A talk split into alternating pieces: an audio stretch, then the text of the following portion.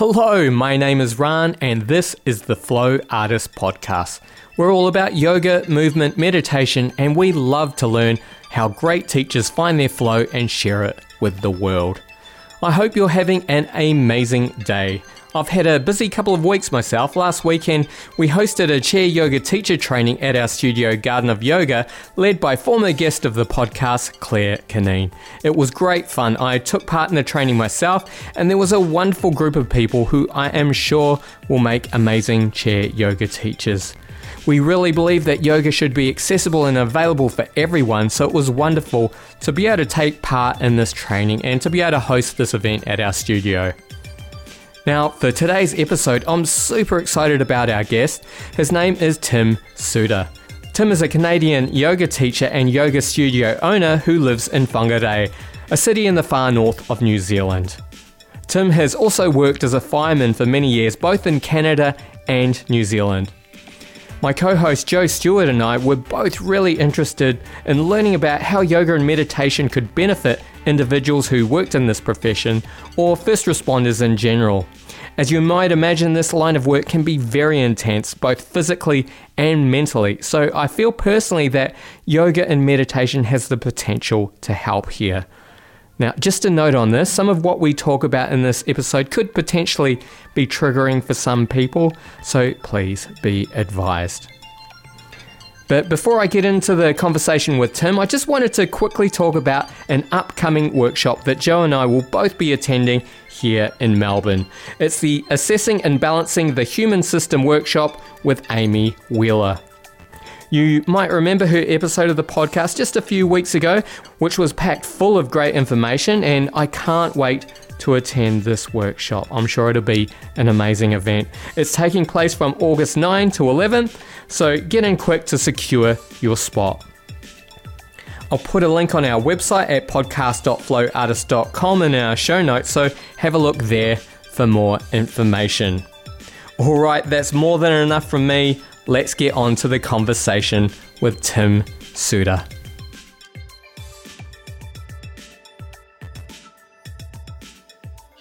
All right, so hello, Tim. I hope you're having a great day so far. Thanks so much for joining with us. It's so good to be able to get the chance to speak with you. I was wondering if you could just begin by telling us a little bit about your background and where you grew up.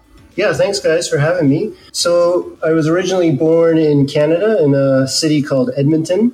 Yeah, it's a pretty cold place for most of the year. So, I spent a lot of time on my parents' farm growing up doing farmy kind of things, skiing, doing a lot of outdoor activities. My family was you know, I got two older sisters, and yeah, it was just a lot of sports right from a very young age. I was skiing at age three on the on the ski slopes, and started playing ice hockey officially at five, even though I was on a frozen pond at about two and three.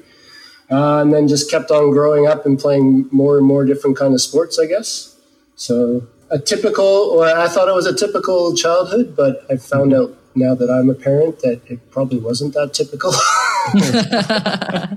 so I guess to to skip ahead a bit, how how did you come to work as a firefighter? I'll try not to get too off on the tangent with it, but um, I was early 20s. I was in university. I actually at one point thought I'd become a history professor. I don't know why um, that was going to be something I thought I would do, but I just really loved history and I loved university. But I was in my fourth year of that, and I'd been uh, in an honors program, so I had to kind of write a thesis. So I'd written about 85 pages on a topic of medieval Europe, and I was just like, man, I am done. And so I was kind of sitting in the library, and I'm like, I don't want to spend the rest of my life sitting in a library here. I don't know what else I can do, but the idea of going to university for another couple years to get a teaching degree just doesn't doesn't really work for me. So I uh, kind of looked around. I thought, oh, maybe I should be a policeman. No, that wasn't the kind of thing I wanted. And I was kind of like, oh, maybe maybe being a firefighter, yeah, that, that looks pretty cool. um, so yeah, so I just kind of went went for it. And at first, I was pretty unsuccessful. I just kind of thought, oh, I'll just put in an application form, and presto, voila, I'd, I'd be a firefighter. I didn't really realize that hundreds, if not thousands, of people apply for these kinds of jobs. And so at first, I just kind of just went into it and thought, oh, I'll just I'll be successful because it's me and I'm a cool guy, I think. um, little I know that uh, that's not how it goes. And I was competing with quite a few people, about 1,100, I think, was the first time I applied. And 40 people were, were ultimately selected. And I was pretty gutted, actually. I thought, why wouldn't they pick me? I'm an awesome person. But then tried a second time with another city a little further south in Canada called Calgary and again, I got I went to the interview and I prepared a little bit more, and I thought, oh, I'll get in here, and then nah, again, I got I got rejected at the interview stage, and I was just like, what is going on? So I kind of set up myself. I'm never going to fail this again. So in the meantime, I went back to playing university, and I kind of thought I'd have to wait till the next application.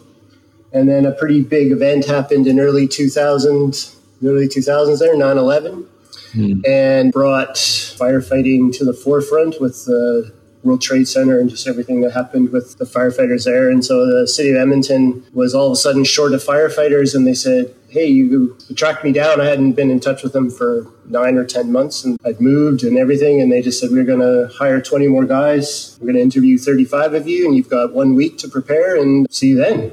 So I, uh, I just put everything into it. I recorded myself. I did every question I found on the internet I could and went to the interview and nailed it. And I've been a firefighter since January 7th, 2002. I'm really curious. What kind of things did they ask you about at the interview? Oh, yeah. The, well, I've done it again in New Zealand. I've become a firefighter in two parts of the world. So I, I might know a thing or two about what they mm-hmm. ask nowadays. But in the original interview, it was a lot of types of questions about like, how would you handle this type of situation? why do you want to become a firefighter? And so you kind of, what you need to do to kind of set yourself apart is you have to actually tell people the truth, not like everyone who wants to become a firefighter at some point would probably say, Oh, I want to help people or I want to do cool things. But you probably 98% of the other people would say, Oh, I want to help others and, you know, I want to do cool things.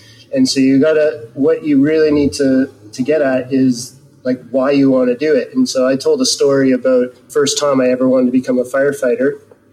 And, uh, and when they said, why do you want to become a firefighter? I said, when I was 10 years old, I won fire chief for the day. a bunch of firefighters came to my school, picked me up, gave me a helmet that I actually still have 30 years later.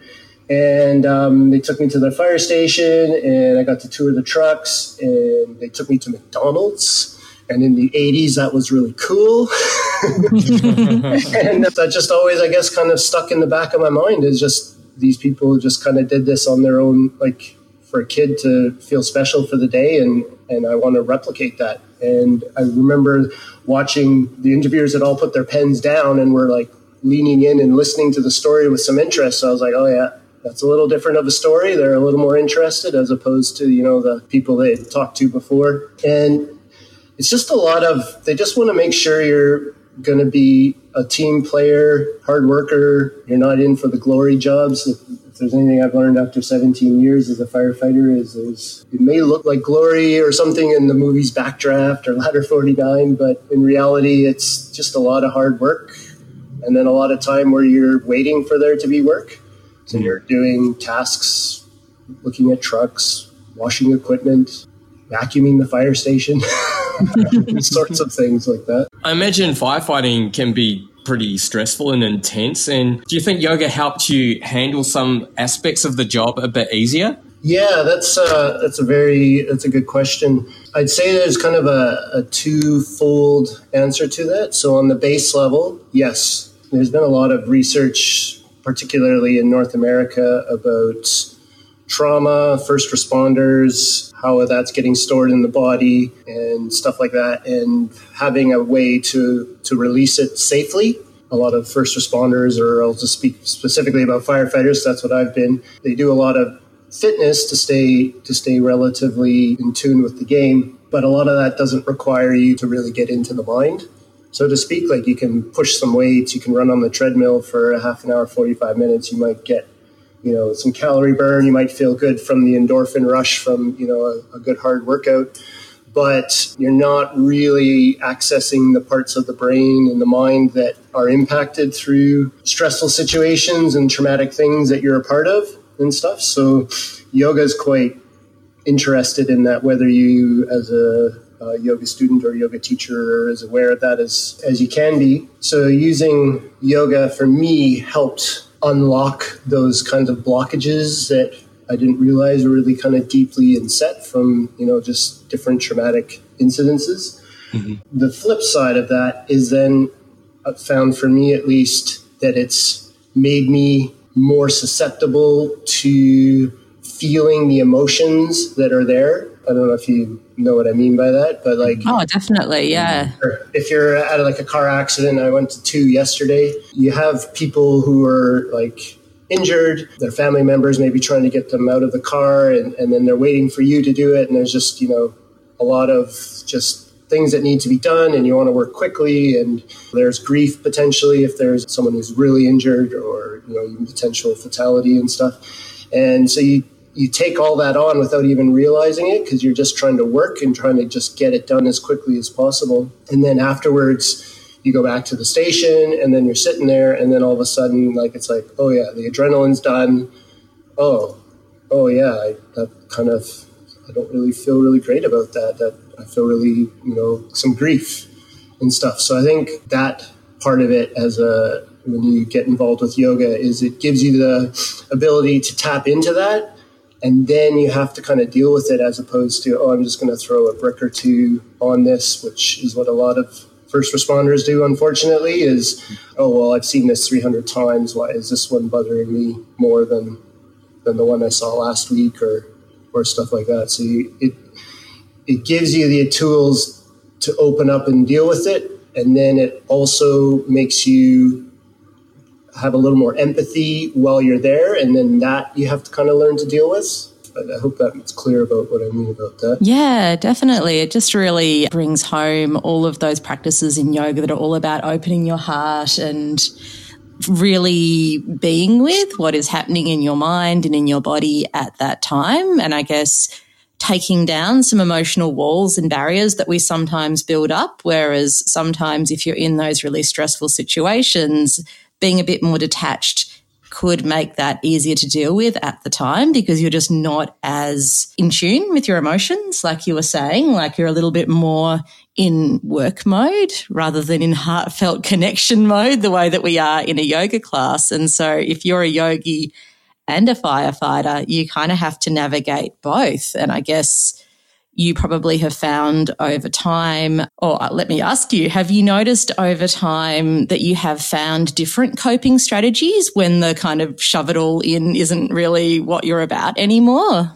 Yeah, but what you said all before that, that's that's really hitting it hitting it on the head there.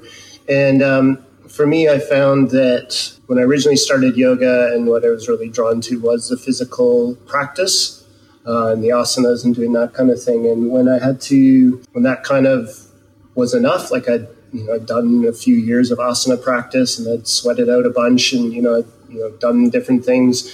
All of a sudden I was kind of left with, okay, I've got to really start getting this mind thing figured out because I'm seeing these things, I'm going to these incidences. They do bug me, but what do I need to do to get through them? I guess.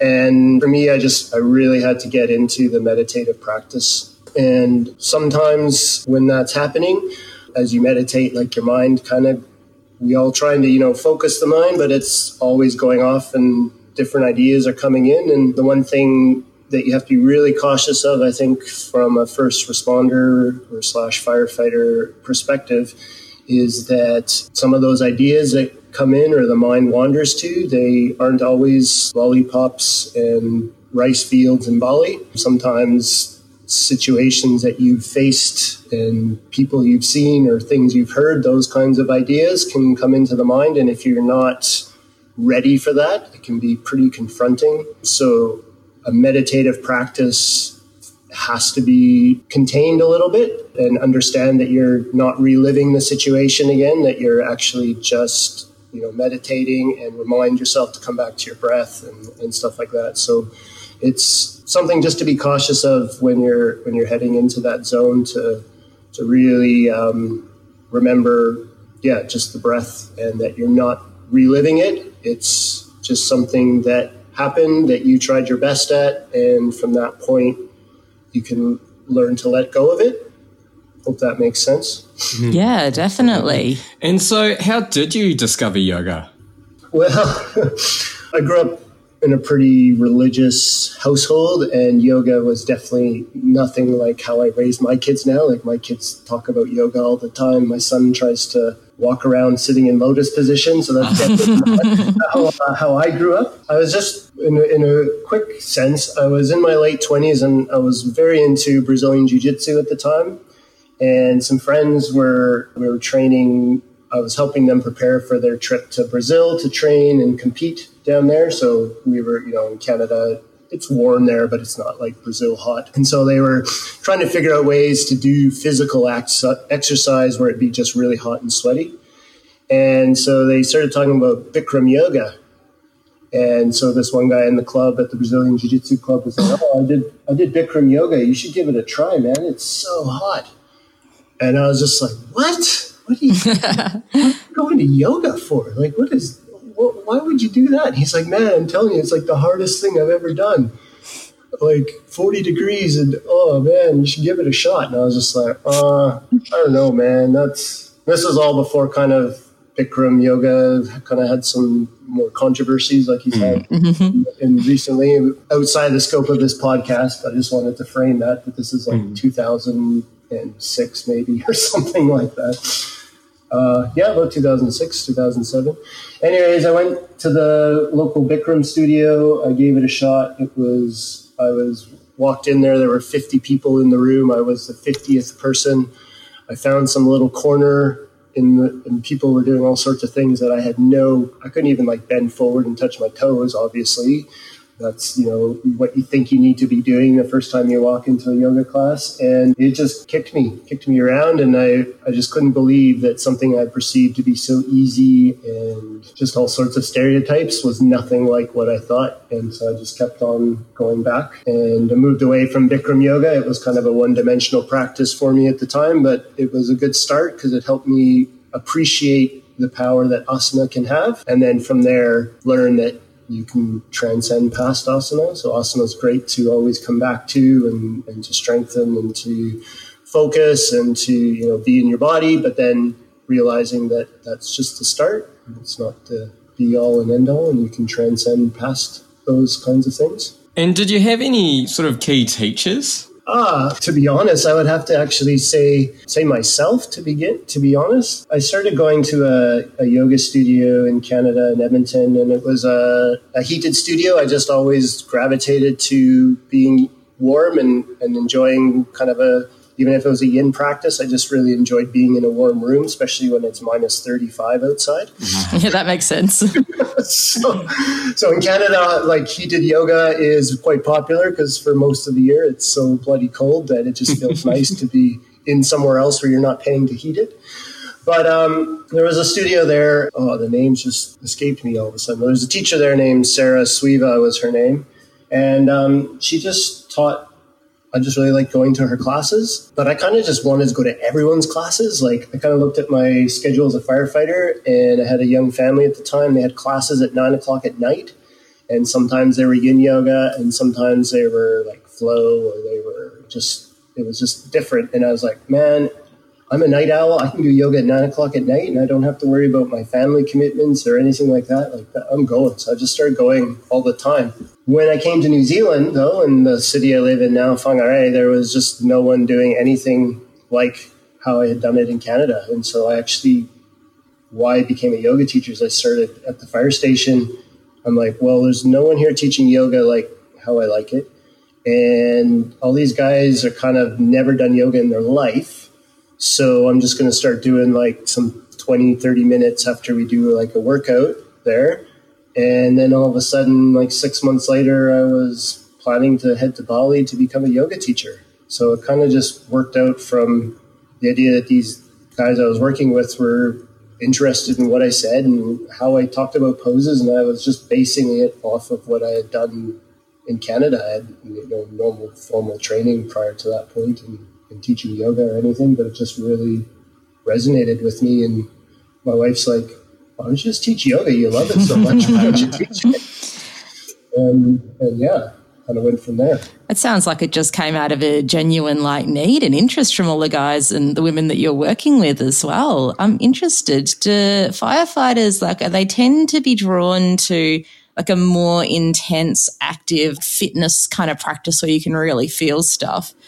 Or yes. a like more gentle restorative practice because you're probably all a bit exhausted from the other training that you do? Well, I'll answer your question. You, the first part with the more intense practice, that's pretty much what they'll always gravitate towards. But what they probably need is a second kind of practice.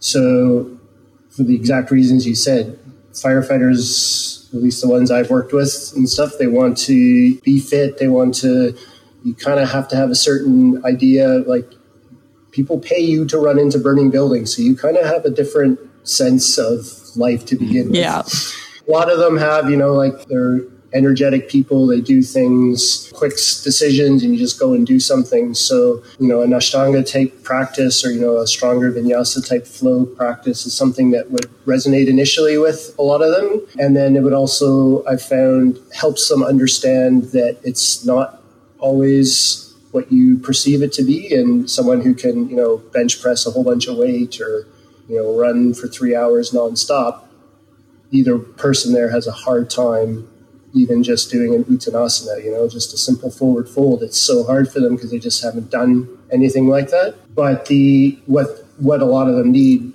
due to the years of you know witnessing traumas and being involved in emergency situations and the stresses of that is balance with the restorative practices. I found at the fire station now when I'm on night shifts, um, there's one of my colleagues. He's just desperate for yin every night kind of thing. If we don't have calls and, and it's, you know, nine o'clock at night, he's just like, when, when are we going? Man? Bring on the yin.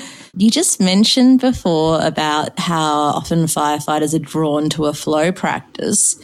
And I just had this realization that when you're all working together in response to a situation that's always changing, you must be in a real flow stage. Like you would have drilled these moves and drilled these processes, but it would always be evolving and you probably couldn't get too caught up in reactionary, just like, oh my God, this is a disaster. You would just have to be in the flow to do what you need to do. And I was wondering if you ever feel like there is a little bit of a correlation between the state of mind when you're just flowing through your practice and the state of mind that you really need to be in to do your job to the best of your abilities. Yeah, that's really, really interesting. I hadn't really pieced it together like that before, but I think it's it's quite a quite a legitimate way to, to describe it because I've kind of described to people in the past when they're like, "Oh, what do you guys do?" You know, what what do we, you know? And a lot of times there is downtime. Like my job, I go to the fire station for ten hour days or fourteen hour nights, or sometimes for twenty four hours.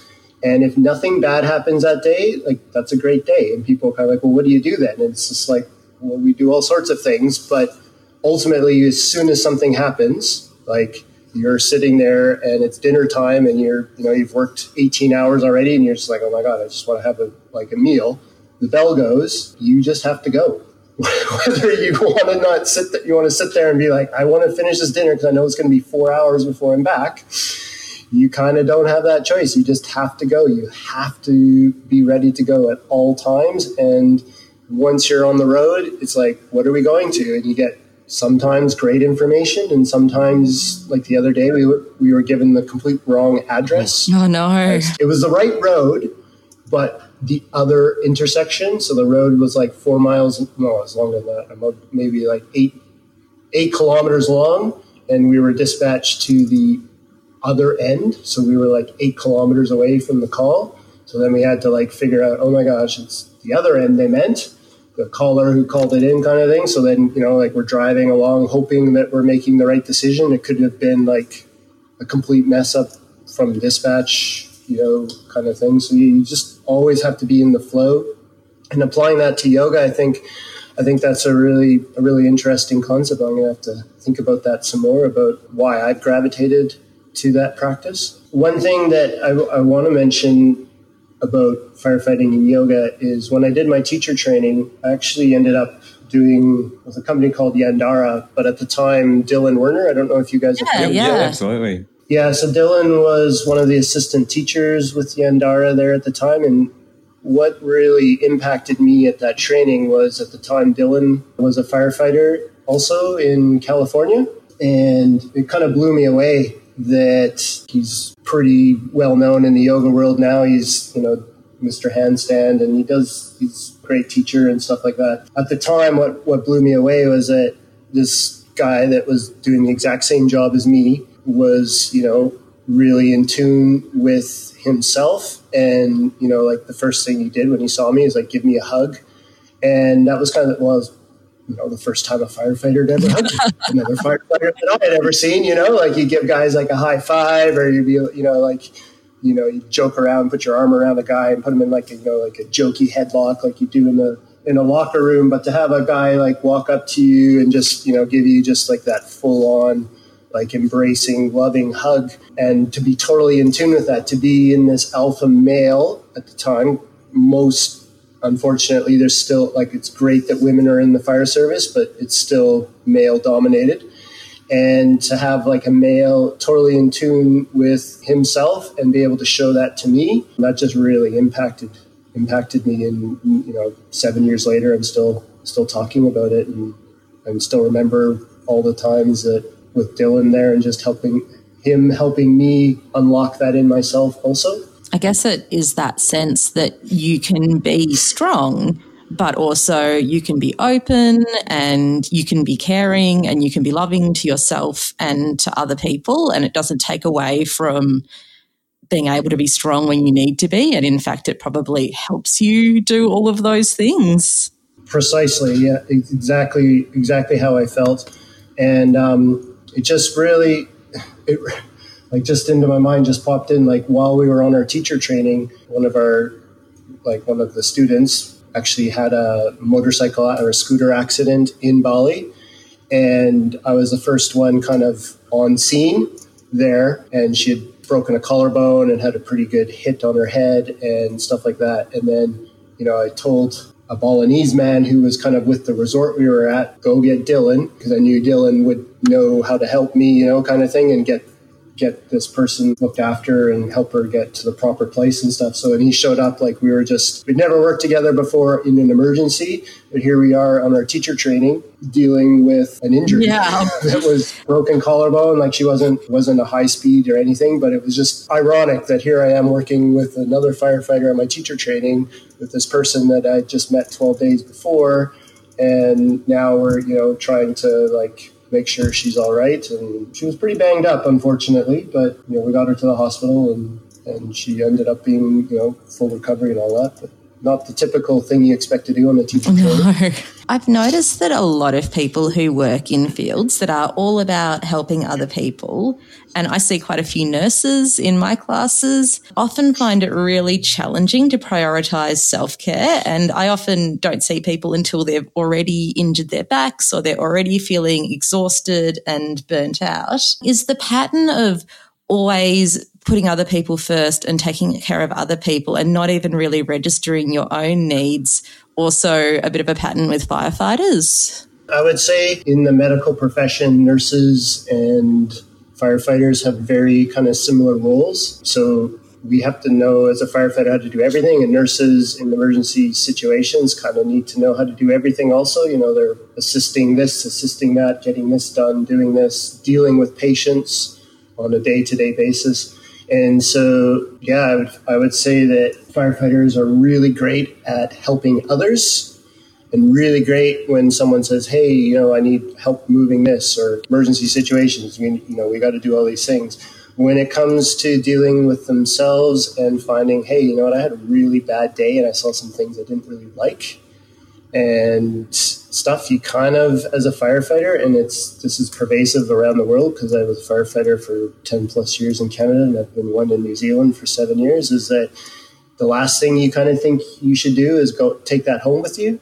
So you kind of pack it up you put your helmet away at the end of your shift and you grab your your new hat your dad hat or your partner hat or your young kid and you just want to go out and have beer hat or whatever it is but you kind of just stick that aside. You, you put a brick on it maybe, and you just come back the next day and you kind of do it all again. So you just get this cumulative effect that you're not really realizing that these things are starting to drag on your on your soul and you just kind of keep doing the same things oh i'll work out more or i'll do this or do that and you end up either getting some injuries i've got a lot of people i work with that have shoulder injuries and back injuries and they're you know they're they're getting older now and they're like oh well, i'll just keep on working out because that's what i did when i was 25 and that helped me deal with like the stresses of the job. And now they're 45 and they're like oh well i'm going to still like do deadlifts and not do any stretching and then just you know go out there. And then all, all of a sudden i've got a blown disc and oh my god my shoulder hurts. And so i ask them hey why don't you come and do some stretching with me?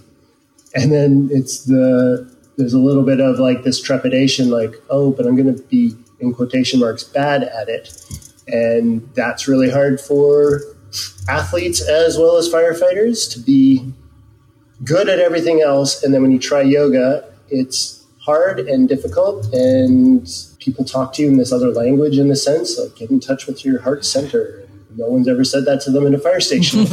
I did a little bit of research on first responders and yoga, and I found this quote that I thought was really interesting.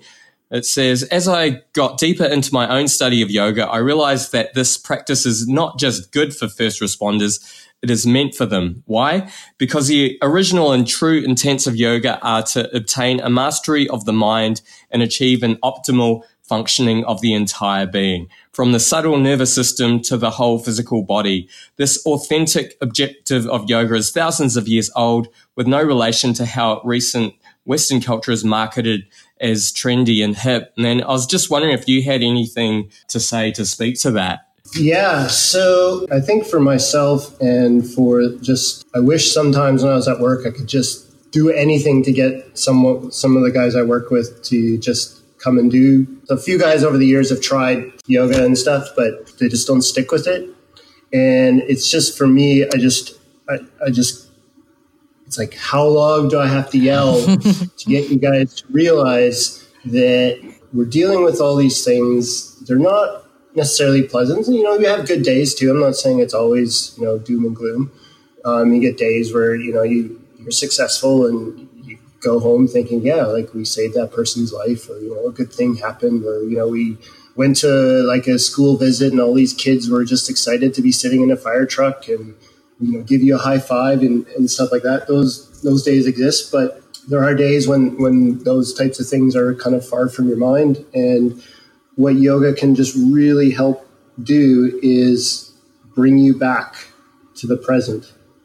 And sometimes when you're dealing with traumatic things, and in my experience, like I've found sometimes like a smell, I can I smell something, and I'm like, maybe it's had another call, and I'm like, oh my god, that's taking me back to another call that was you know really awful, and now I'm smelling it again, and then you kind of get into this thing of like your mind starts to imprint that on your, and then when you're out of work, you might smell something similar to that. And for me, it's the smell of like cigarette. Like if someone's been smoking in their home for 20 or 30 years and you get that really just cigarette smell in carpets and furniture and mm-hmm. stuff. When I smell that smell, whether I'm going to install someone's, you know, smoke alarm or I'm actually doing an emergency situation there, I find my mind wants to like go back and that's where the practice of yoga and being present and focusing on your breathing can help you overcome that mental connection to the past. And so I've used that as a tool to to be aware, okay, I'm aware that my mind's now gone to the past or something that's been imprinted on it from whatever the situation was. Okay, I'm I'm, I'm aware that I've done that. I need to okay, just sit here for a moment and just breathe and just relax. And that doesn't always happen because when you're on a call, you don't have time to sit and breathe and relax and be, you have things that you need to do. And this is where emergency response gets kind of lost in that because you, you're, you're doing this situation, you have no time to process what you're doing. You're just doing chest compressions or you're cutting out a car or you're putting out a house fire it's not until like hours later that you're sitting there and you're like, oh yeah, that smell. And then that's when that mindfulness can really start to impact you in a positive way by allowing you to observe what that feeling is, but not feel the guilt or the sadness or the grief or anything else that originally you may have felt with that. The, the practice of yoga allows you to have freedom from that, I guess is what I'm trying to say in a long winded. Oh, no, that makes a lot of sense. Just honing that ability to observe your thoughts and observe the movements of your mind and to be able to examine them and look at them and not necessarily like push them down or shove them away, but also to acknowledge that that is something that happened in the past and that you're here in the present now. Hello there, Ran just popping in to let you know about an exciting event coming up at our studio, Garden of Yoga. We are super proud, I say super a lot, don't I? Super proud to be hosting Tim Seutter for two workshops later this year, and we would love for you to join us. If you've made it this far through the episode, you already know that Tim has a strong yet vulnerable approach that will make for a practice that is deep and powerful. Dates are still to be confirmed, but if you'd like to be kept in the loop, just go to gardenofyoga.com.au slash workshops for more information. Alright, that's all from me for now. Let's get back to our conversation with Tim. This sounds so necessary for anyone working in this field is there mental health support for firefighters or is there any kind of program to help people with the mental side of the job? Uh, that's a great question. In New Zealand, there is a lot of work that could still be done in that realm for all emergency services personnel. In Canada, when I was a firefighter in Canada, there was a thing called critical incident stress management, they call it. And in the past, what it kind of resulted in is you'd go to a situation that you know was pretty rough, whatever it was. You'd be sitting in the back of the truck because I was a young firefighter at the time. A, the captain would turn around. He would say, "Hey, everyone, all right?" And you'd kind of just put, "Of course, yeah, I'm fine."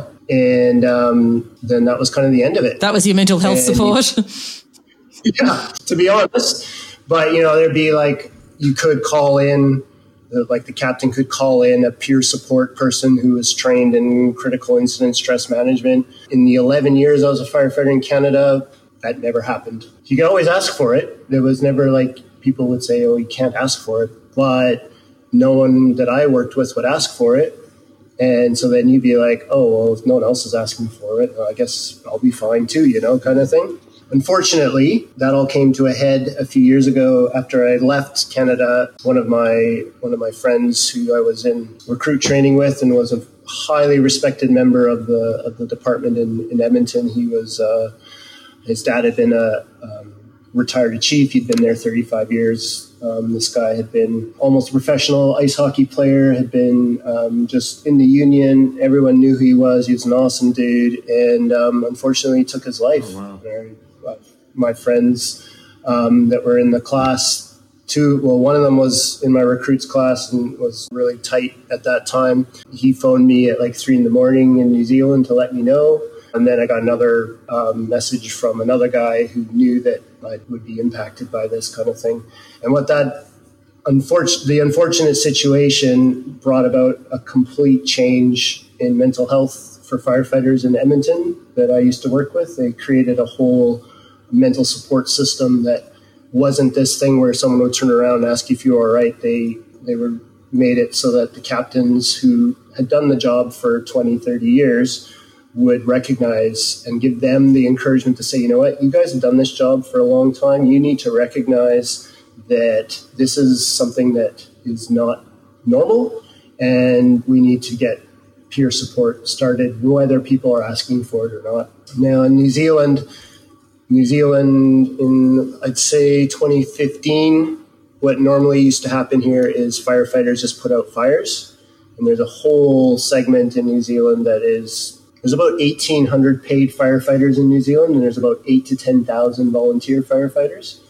And so, you know, there's a law, a huge segment of uh, New Zealand society that these people show up for free for hours at a time dealing with emergency situations that involve their you know their neighbor down the road or you know someone that they work with and they're small community people And so these types of situations are impacting them. And right now in New Zealand, the fire service is aware of the situation.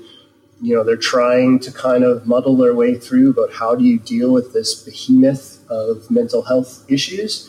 But they're kind of saying, well, we've got a poster here. If you have problems, you can call the number on this poster and they'll, you know, get you in touch with someone who can you can talk to unfortunately, what I've noticed and kind of what happened with with myself is by the time you're ready to ask for it, you're probably a lot further along than you needed to be.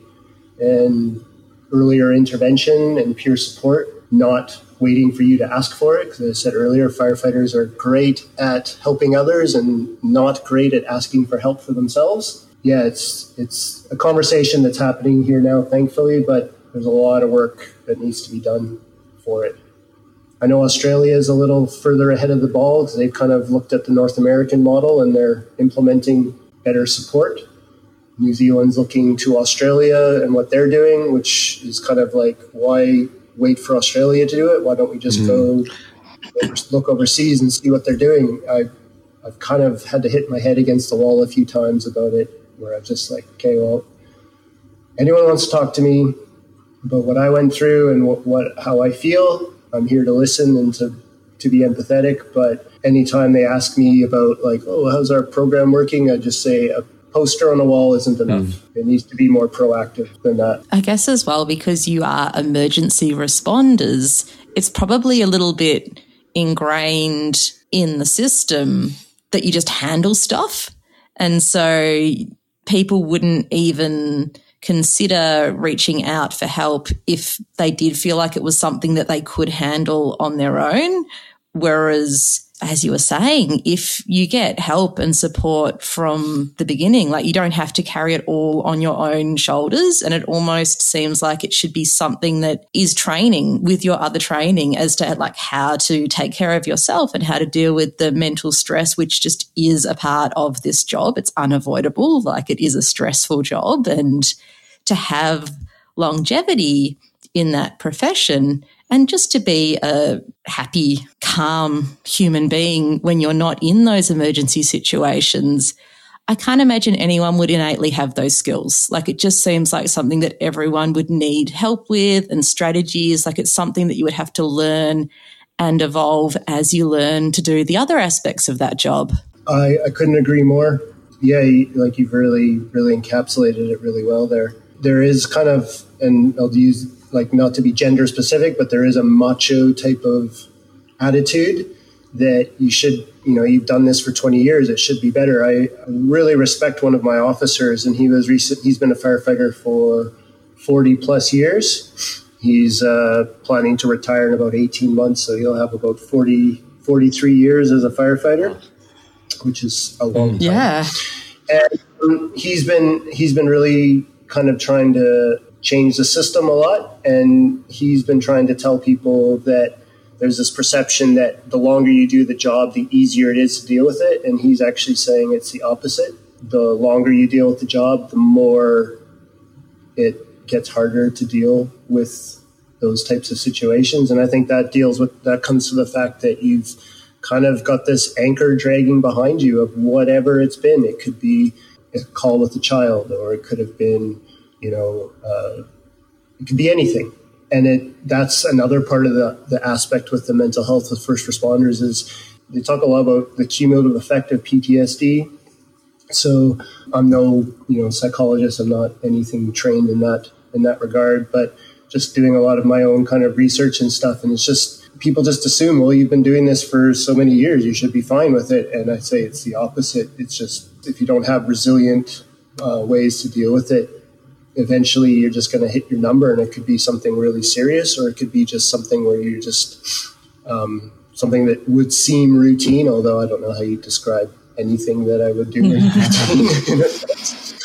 but um, just something all of a sudden, it just one day you're at work and you're fine, and then the next day you're angry. You do something that you weren't maybe really out of character, and and that starts kind of a cascade cascade of stuff. There's unfortunately a lot of firefighters have are you know great people, but They have a lot of challenge trying to maintain healthy relationships outside of the job because you're carrying this kind of burden that you don't want to share with people. You don't want to tell someone, oh, by the way, I went to my third suicide today, this week, or, you know, I've there was a family that died in a car accident and now I've got to go home and see my kids are the same age. You know, you don't want to go home and then start talking about all that and feeling that. And so that can start to wear someone down. Yeah, that would wear anyone down. Mm, absolutely. And so that's why I think yoga can just really help, but it's not a quick pill, as we all know with yoga. Like you, you can't just do it two or three times and kind of think you're fixed, mm. So to speak. You kind of have to commit to it. And like I've done a little bit of trauma informed yoga stuff. I tried to kind of encourage the people who were leading a session I was attending in New Zealand to get in touch with the fire service because you know it's great to deal with women who've had you know unfortunate situations happen to them but there's actually a lot of men who might not have the same kind of trauma as in they haven't been assaulted or they haven't had you know something happen. But they've spent 20 years going to those types of calls. They need some help too you know we need to help. We talk about we want men to be better but you know we need to support them to be better. Absolutely. So, I guess to change the topic completely, I'm, I'm wondering what brought you to New Zealand? Yeah, so that, that's a big culture shift here in our talk. That's good. it's getting a little, it's getting a little heavy. Yeah, so it was about 2010, and I was absolutely fed up with going to emergency calls at minus 30, minus 40, or colder. Sometimes with the wind chill, it could get into the minus 50s where I was from in the winter the summer I would get like 30 above, so you get like 60, 70 degree temperature changes in a calendar oh, wow. year. And I remember I was just, I'm done with this. Like, why am I sitting out here freezing every single night going, doing this stuff when there's like plenty of other places in the world that it's never cold? A whole bunch of things happened in it basically that kind of planted the seed to looking to live somewhere else in the world. In the fire in firefighting, there's a thing called a firefighter exchange. So, in if you kind of get a little intrepid and you want to do a different thing for a year, if you look around, some departments around the world will support you going to another part of the world for a year and, and working as a firefighter and then coming back. So that's kind of what my department in, in Edmonton was very supportive of that. And we'd met some uh, firefighter who had done that from New Zealand, had come to Edmonton and had lived really close. And so talked to him about doing an exchange to New Zealand. Originally, I was actually going to come to Melbourne, actually talked to a guy there, and I was quite interested. But my, my wife, she was less interested. She saw Huntsman spider. Melbourne in the house, and yeah, that was the end of her wanting to move to Australia. So, but she said I'd go to New Zealand. So it just I could probably fill an hour of all the things that happened. But basically, we got contacted out of the blue by someone who said, "Do you want to come to Whangarei, New Zealand, and do an, a fair exchange with us?" We said, "Yes, 100 percent." Six months later, we were in New Zealand for a year. We showed up here. I had three kids under the age of five. We moved from Edmonton to Whangarei, which is about as different a lifestyle as you could get. And we were just loved living by the ocean and kind of set up. I'd set up like seven things that had to happen. I don't know if it was seven or if it was 25. It was, I just said, we're going to keep walking one step forward and we're just going to keep going that there's no plan here. I don't have this plan that I want to live in New Zealand for the rest of my life. It's just I don't want to have any regrets in life. So let's take a step forward and see if we could live here. My wife got a job, then a firefighter job opened up for me here. I had to compete with everyone else in New Zealand for it. Then, you know, all of a sudden, okay, you've got the job. And I'm like, oh my God, now I got to decide. Do I want to stay in Edmonton where I've got it made? I've got it everything like we had the perfect like middle class life or do we you know throw that to the side and just go on an adventure and move halfway around the world to a place we have no no no one and and don't know anything and just give our kids a completely different life. And yeah, that was seven years ago, and we just just keep on doing that, just one step forward. Little did I ever know when I started that that I'd ever like being a teacher, yoga teacher wasn't on the radar when I was just like, oh, I'll just be a firefighter on the other side of the world. But next thing that led to becoming a yoga teacher, which then led to becoming a yoga studio owner, which then became to like, oh my God, I love yoga. I can't get enough of uh-huh. it. I want to do it all the time. Nice. How do you manage to have time to be a full time firefighter and own a yoga studio and have three little kids? yeah, I get asked that a lot. And I guess for me, I just, you know, there's days where you like, it's hard. Like when you're in the business of the business of yoga is a hard business to be in, and I mean that like you have rent to pay as a studio owner, you have bills that are due that you have to pay, and if you want to stay in business and stuff. And I just had always said, if I'm going to get involved with this, I'm going to practice what I preach.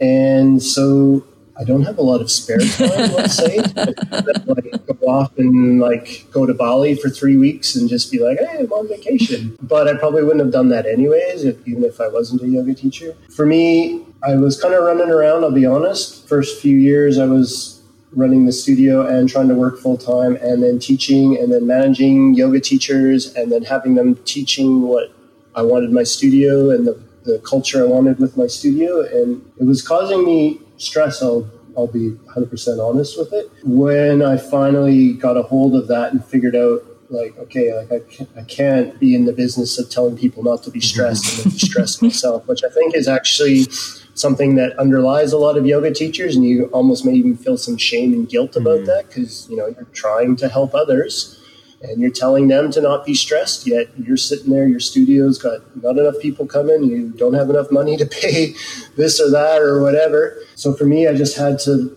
i had to sit for 10 minutes and meditate and for me that was able to it keeps me clear so I never get what I need to get done in a day, pretty much. I usually have about 30 things I have to do, whether it's going to work or being a father or getting kids, getting here, getting there, teaching, whatever it is. We all have busy lives. But what I've found that the it's just sitting for 10 minutes.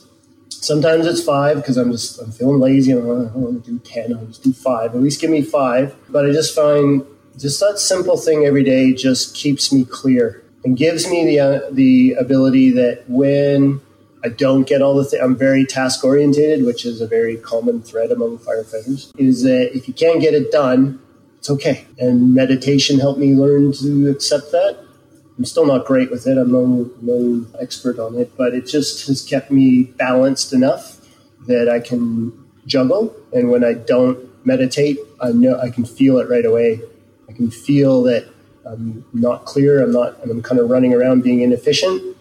And when I can just sit and meditate and I do it at night, I know I feel better and I know I feel clear. And when I wake up the next morning, I can, instead of sitting there like getting like overwhelmed with all the things you need to do, I can sit there and be like, okay, let's just start at the start, the start of the list today. What's the start? Okay, do that one and then do that one. And I'll get to the studio and all work out I don't know if that's how you guys have been doing it with your with your lives and you're running the studio, but that's how I've felt for me. Um, it's definitely yeah. something that we have consciously had to come back to, and because we don't even have kids, and I don't have another job, I just teach yoga and run the studio and do the podcast, and we notice for ourselves when we're getting a little bit caught up in the grind and just a little bit stressed out about our long list of things that we need to do. And just that realization of like, oh, we've stopped our regular meditation again. And we're like, okay, back into that practice and just that discipline of, like you said, 10 minutes is enough time to really make a difference on the quality of the rest of your day and the rest of your week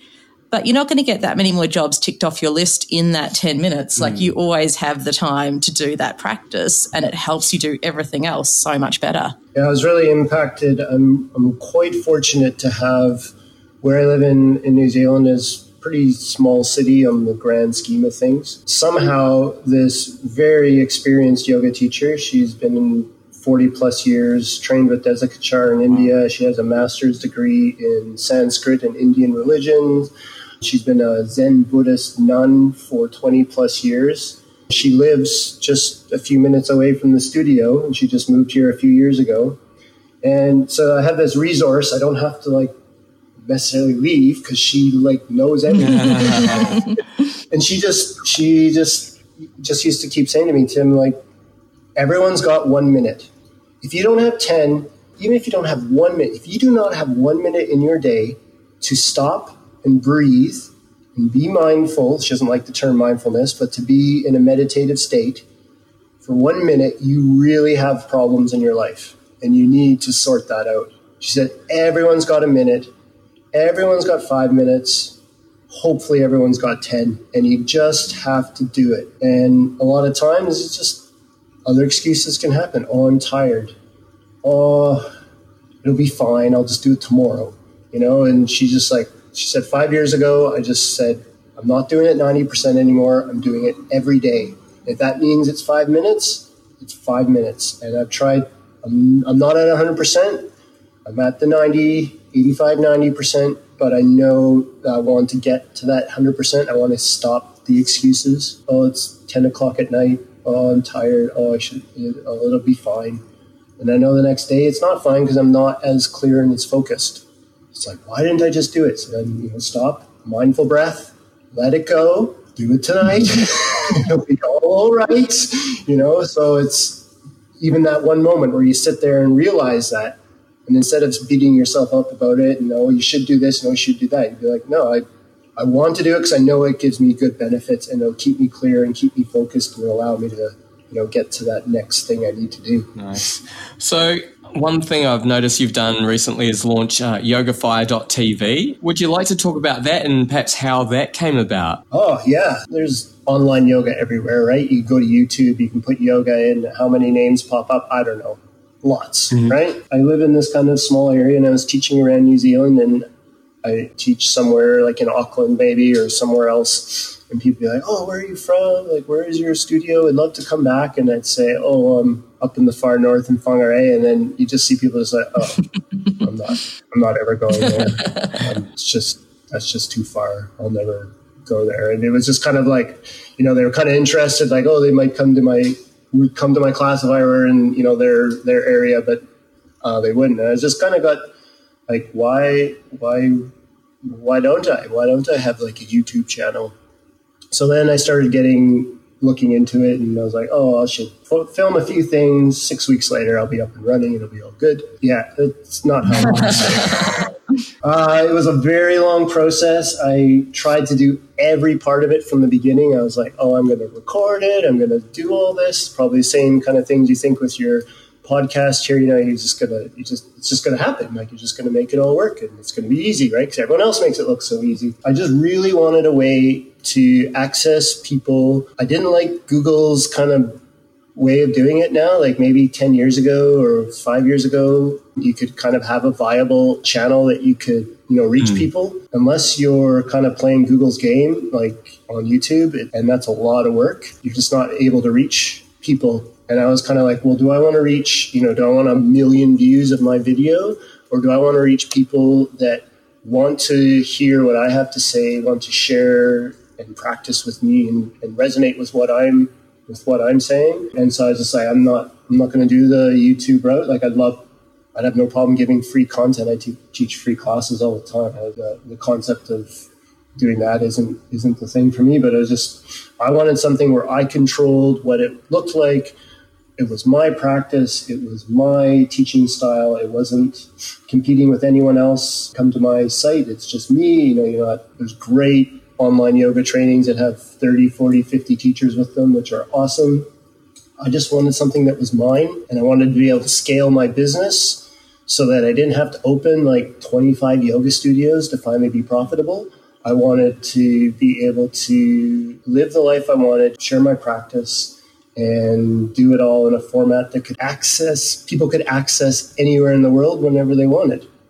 And all those things after a whole lot of hours finally happened and yeah, Yoga Fire TV is out there. It's been there a couple weeks. I love I love the journey it was to get to that point. But if anyone's thinking of going that route and you think it's just going to be a couple weeks, you'll just put a couple classes on. Yeah, it's a little more work than that. Yeah, fair enough.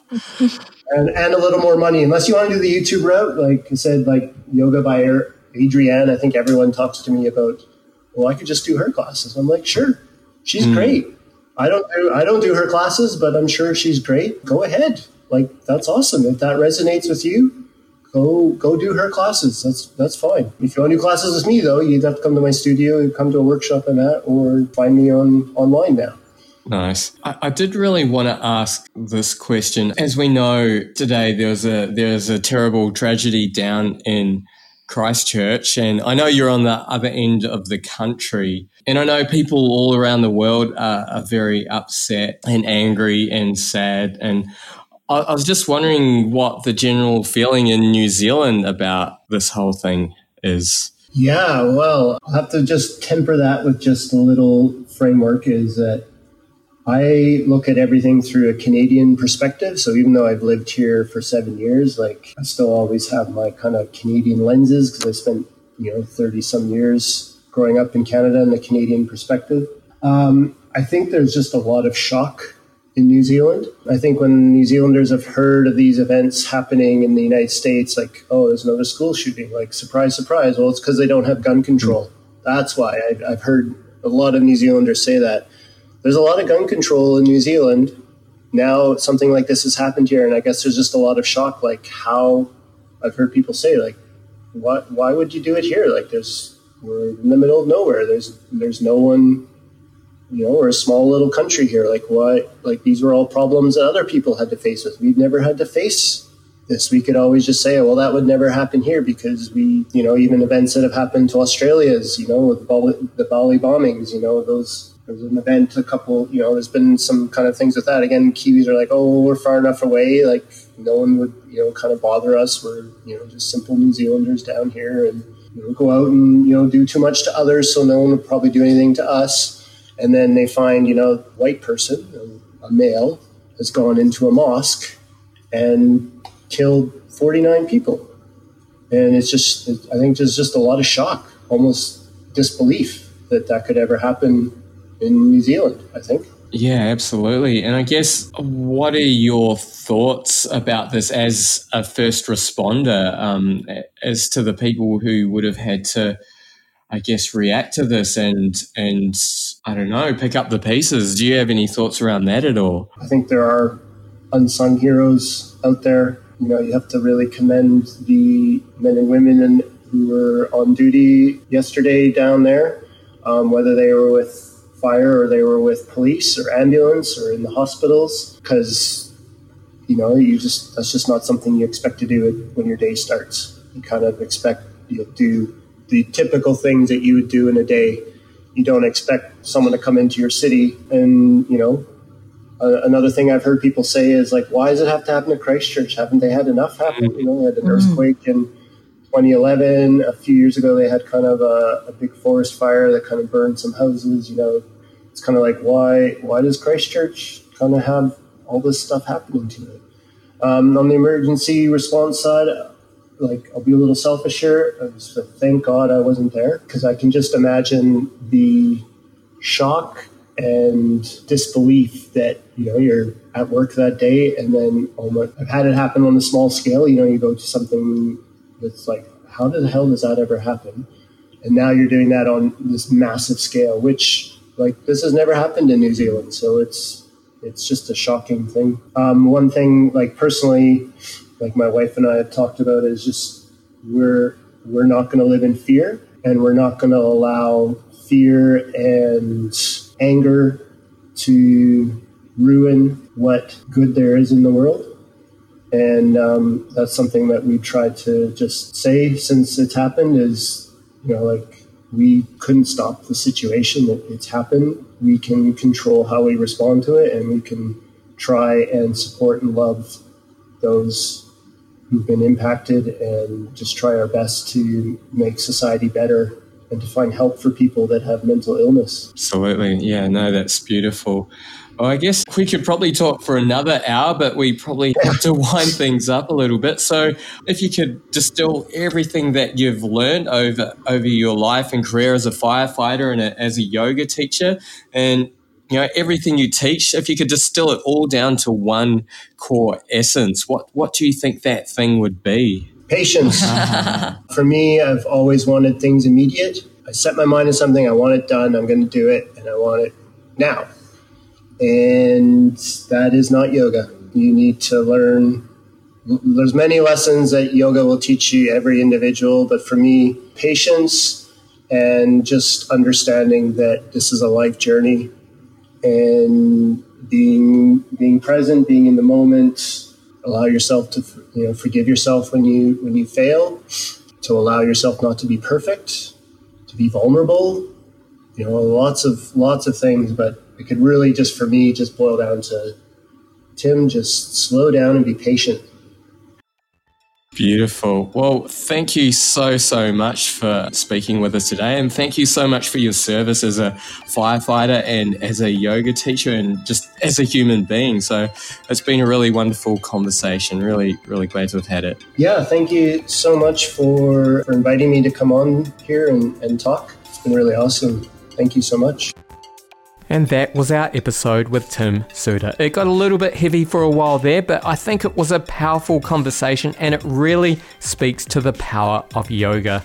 I'd really like to hear your thoughts about this as well. Do you know or have you worked with any first responders?